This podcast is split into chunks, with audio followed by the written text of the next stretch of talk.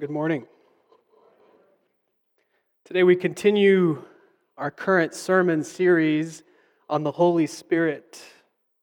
We're going to be looking at Paul's teaching in the letter of 1 Corinthians on the relationship between the Holy Spirit and the church, and how God's Spirit yearns with great passion for us to be a united, connected church. So I'm going to invite you this morning to look to 1 Corinthians chapter 3. We're going to be reading verses 1 through 17. That's 1 Corinthians chapter 3 verses 1 through 17. Listen to God's word speaking to you this morning.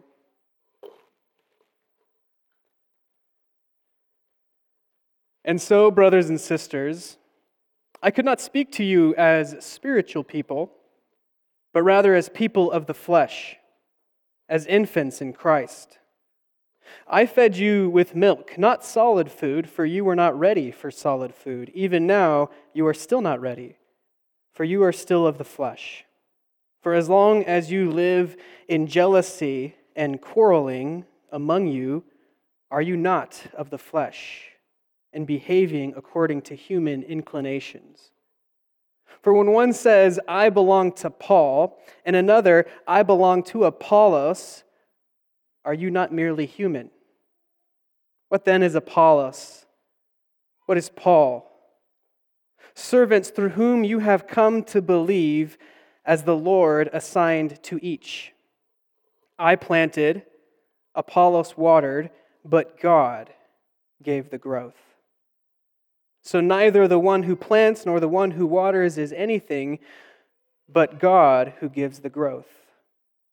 The one who plants and the one who waters have a common purpose, and each will receive wages according to their labor.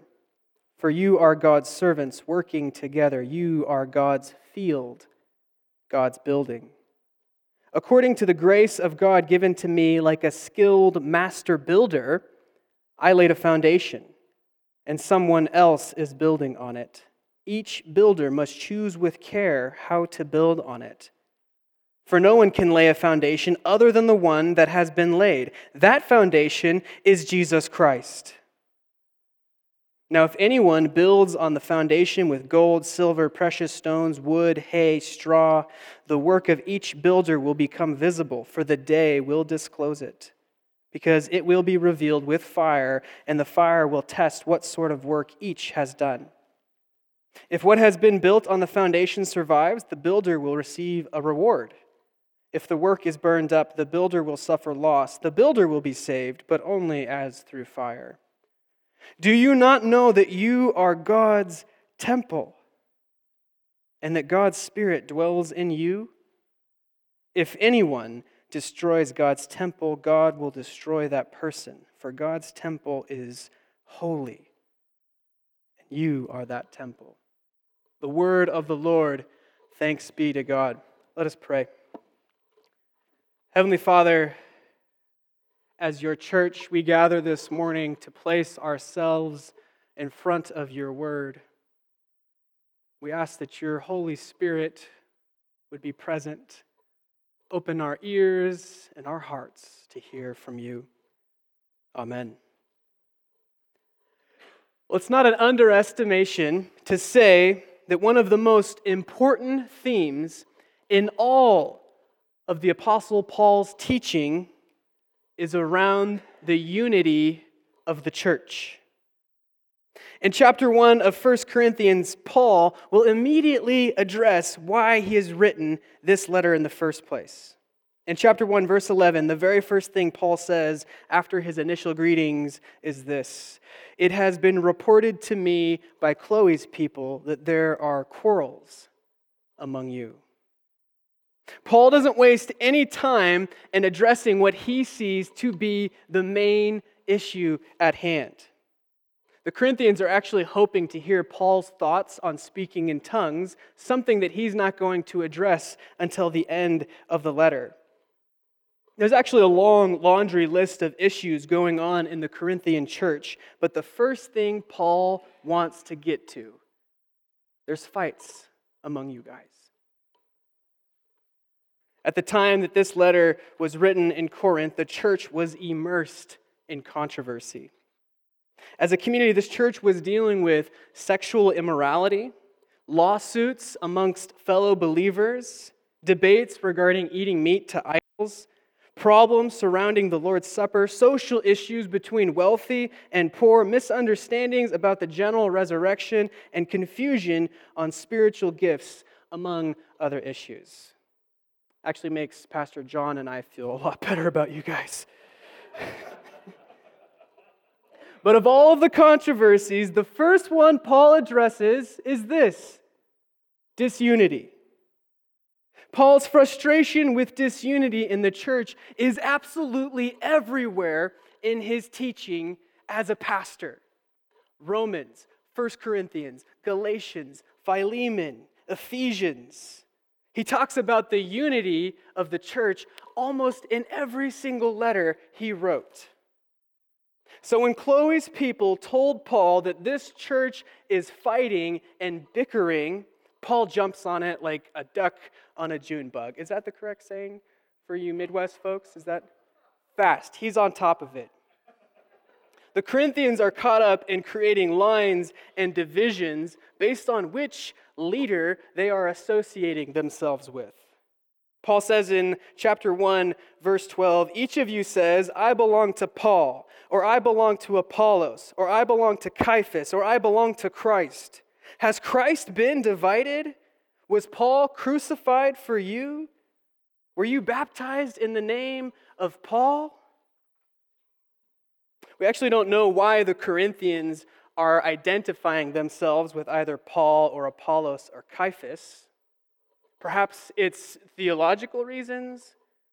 Perhaps they liked the preaching style of that person better. Perhaps they just liked that person better. We don't know. But we do know that this was a serious point of conflict and disunity within their church. Listen to the strong language that Paul uses in verse 10 of chapter 1. Now I appeal to you, brothers and sisters, by the name of our Lord Jesus Christ, by the name of Jesus, all of you be in agreement no divisions among you, and be united in the same mind and the same purpose.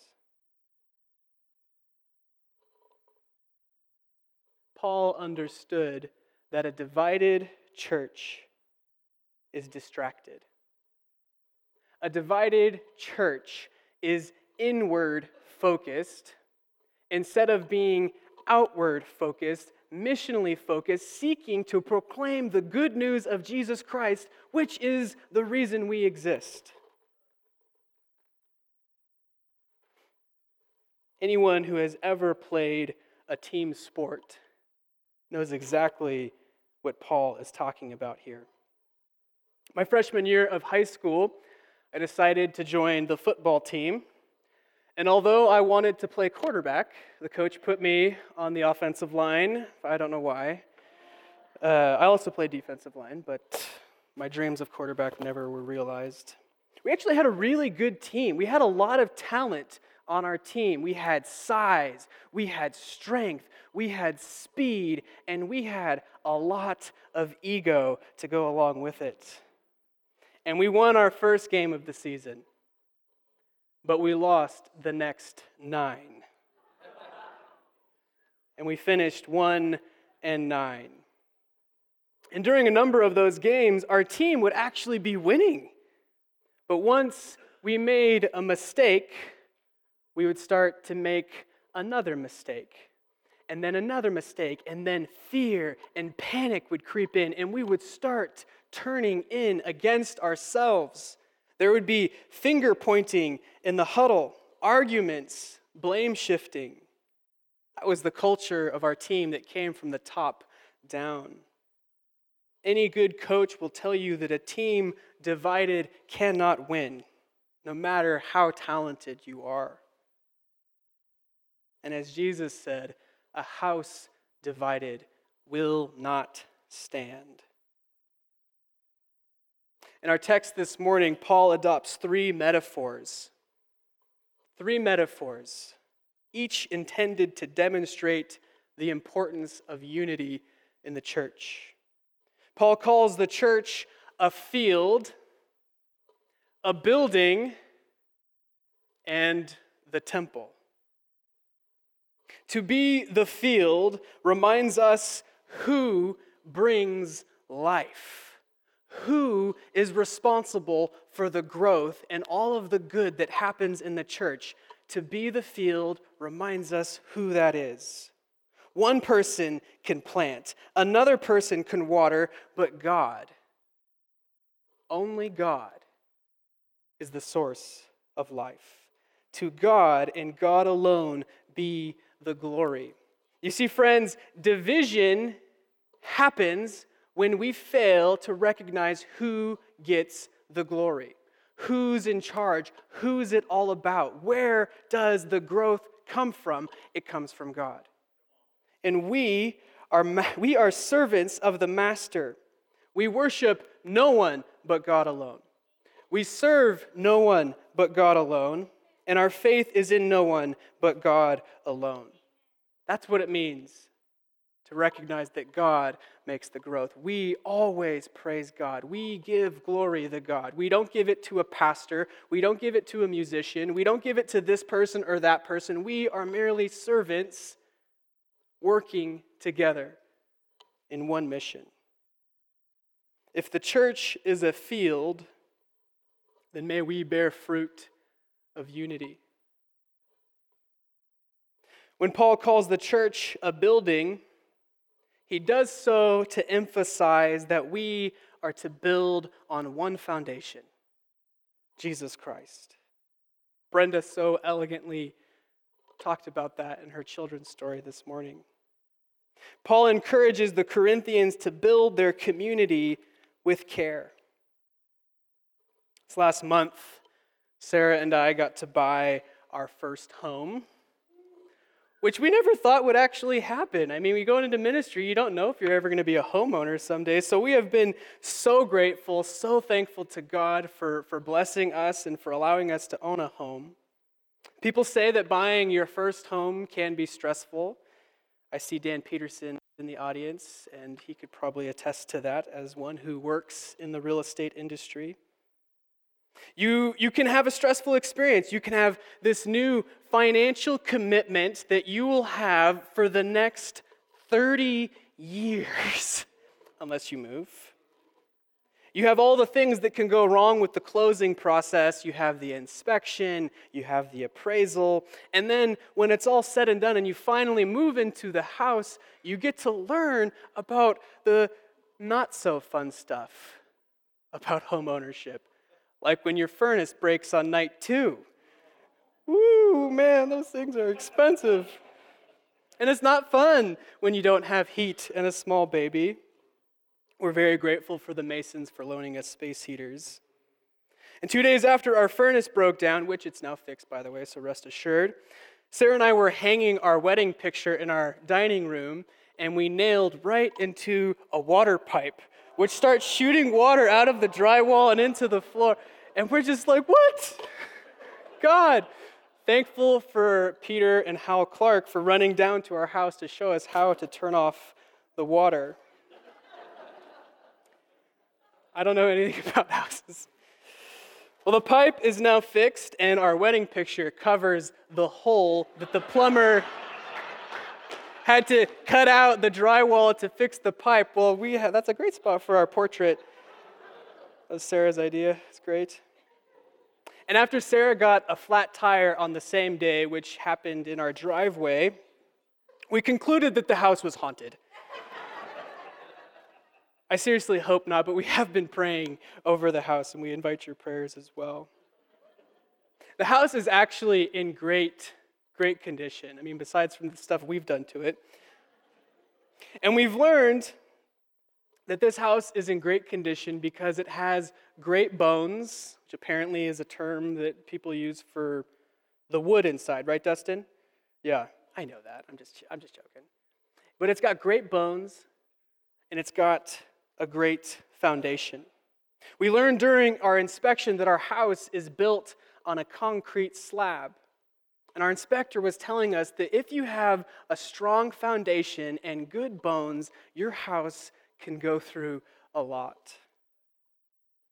The foundation is the most important aspect of construction and building. And that's from the inspector, not from me, because you know I don't know much about building. But Paul says, for this church, for this community to be strong, when fire comes, when trial comes, when anything comes our church's way, for us to be strong, we have to build on Jesus Christ, the one and the only foundation that will help us endure until the end. Friends, the foundation cannot be scientific knowledge. The, foundation cannot be earthly wisdom or religious experience, even. The foundation is not a liberal agenda. The foundation is not a conservative agenda. The foundation is not the GOP. The foundation is not the Democratic Party. The foundation is not PCUSA. It's not evangelicalism. The foundation is no government, no agency, no country. The foundation is Jesus Christ. No other structure, no other foundation can support this church, this community through the end. That is what it means to build on Jesus Christ, to build our bonds and our common language on Jesus Christ and nothing else. Unity happens when we make Jesus the foundation and nothing else. We can be different. We can come from different places. We can have different political affiliations. But the most important thing is that our foundation as a church is Jesus Christ and nothing else. Paul calls the church a field, a building, and the temple. In ancient Judaism, the temple was not only the cultural and economic epicenter for all of life, religion, politics, all of it, right there in the temple. But it's also it's also the place where everyone said God's spirit dwells there. It is sacred. It is holy. God is in the temple. When Paul wrote those words to say that this church, this community is the temple, the actual, literal, physical temple was still standing in Jerusalem. It hadn't been destroyed yet. Do you catch that? Paul is making a radical claim here. Essentially, he's saying the place that our ancestors have called the temple, the place that our ancestors have said that God's Spirit has dwelt for the last thousand years, it's no longer that place. The place where God's Spirit dwells is when the church gathers for worship and for mission. You are that temple. God's Spirit dwells in you. In the original language, the pronoun you in verse 16 from our text this morning is actually in the plural form. So, a better, way, a better way to read that is what I would call the southern style. God's Spirit dwells in y'all. Not just you, the individual, but y'all, the community of faith. God's Spirit dwells in y'all. Thanks, Andrew. God's Spirit dwells in the community of faith, in the places where our friendships happen, in the space when we worship together, in the times when we live on mission together, when we become and live out our identity as church. Paul says God's Spirit is there. We remember the words of Jesus For when two or three are gathered in my name, I am there among them. So being with God happens when you are with your faith community. Now, that's not to say that God's Spirit doesn't dwell in you as an individual. Of course it does. But when we skip out on the community of faith, the church, we miss a part of God. In community, we experience God in ways that we would not if we are apart from it. The Holy Spirit dwells with people and it works for the unity of this people. As Paul says, being of the same mind and purpose. And Paul has harsh words for the one who seeks to destroy God's community. If anyone destroys God's temple, God will destroy that person. For God's temple is holy, and you are that temple. This is a very sharp warning that each and every one of us needs to hear. Community, the bonds that we hold with one another in the name of Jesus Christ, is sacred and holy. The one who seeks to destroy that, God will destroy that person. We are called to love one another. Church, Mountain View, we are called to forgive one another and we are called to be united. A house divided cannot stand. When Pastor John assigned me this text to preach months ago, I didn't realize that I'd be preaching on a unity passage two days before the election. One would think that Pastor John had that planned. Friends, we are living in times of hostility and disunity. And it would be all too easy for me to stand up here and say a bunch of negative things about the current cultural and political climate of our country. the sad truth is that the church has been far from perfect in this area as well. Friends, even when it's scary out there, even when it's crazy, even when we don't know what's going to happen, we have hope. For as long as we make Jesus Christ our united, shared foundation together, it doesn't matter what happens out there because God is building up a people of, a people of faith, a people of strength, a united people on a united mission to go out there and proclaim the goodness of Jesus Christ. May we be of the same mind and purpose, as Paul says. We could say a lot. We could say a lot right now about the disunity of our country. But instead, I'd like to share this prayer for our church during this time. By the work of the Holy Spirit, may we be a model, a model of unity and love that shines so bright that others will see and give glory to our Father in heaven. That is our message. May we, the church, be a people of unity and love that shines so bright that the world can do nothing but catch a glimpse of God's kingdom. I ask that each and every one of us live out that prayer unity and love. May we live out that prayer in how we speak to each other, or better yet, how we listen to one another. May we live out that prayer in how we encourage one another, in how we welcome guests and visitors into this community, showing that we are united in the mission of Jesus and that this is a place of hospitality.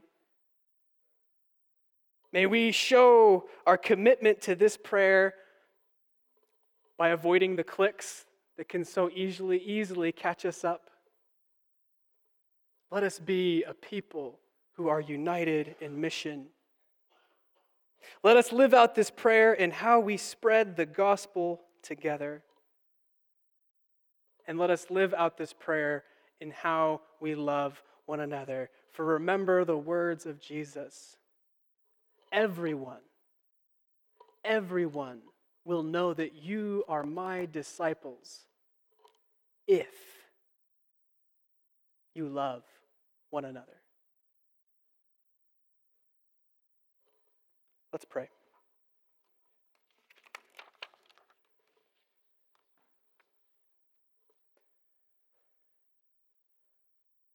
Heavenly Father, these, your words, are strong. And they call us to step in to a community of faith, to be honest and authentic, but also united. Help us, Lord, your church, to be a place that is welcoming and hospitable to strangers and guests.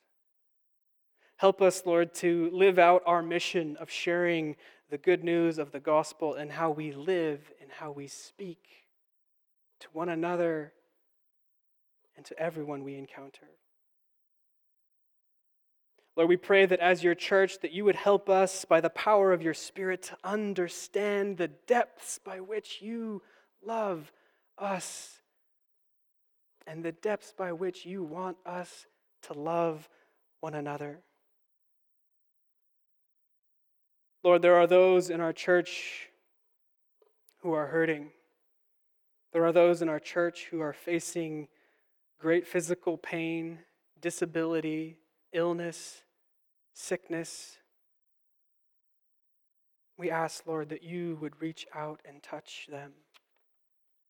Lord, we pray specifically for Joyce, Marcy, Mel, Gail, Shirley, John, Kathy, Samuel, Wendy, and Bev.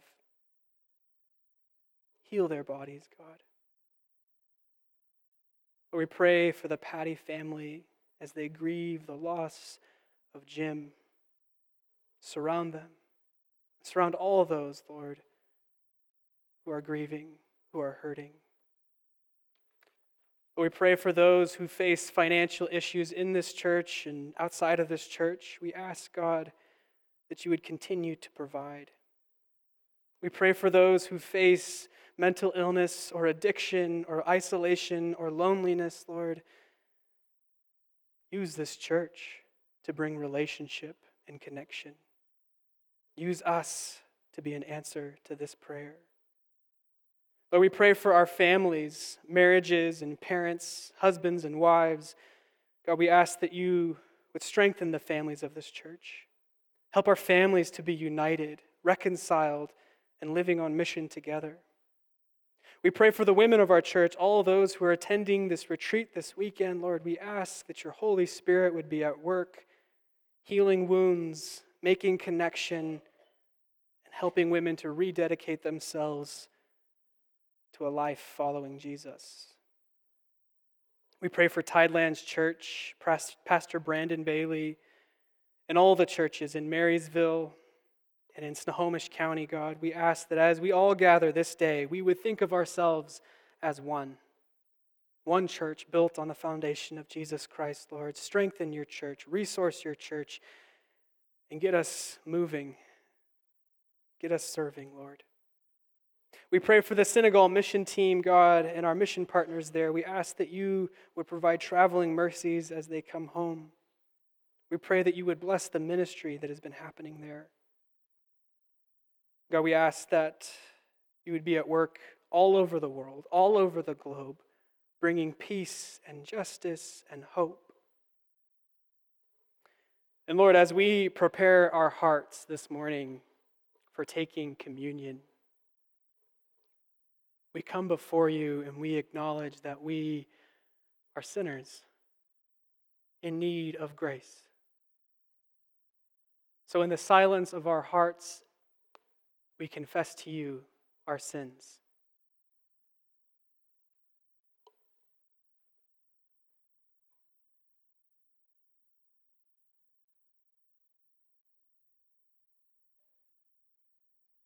Lord, we thank you that you always, always hear our prayers of confession, and you are quick to forgive. Strengthen us never to take that lightly. Lord, it is in the powerful name of Jesus we pray. Amen.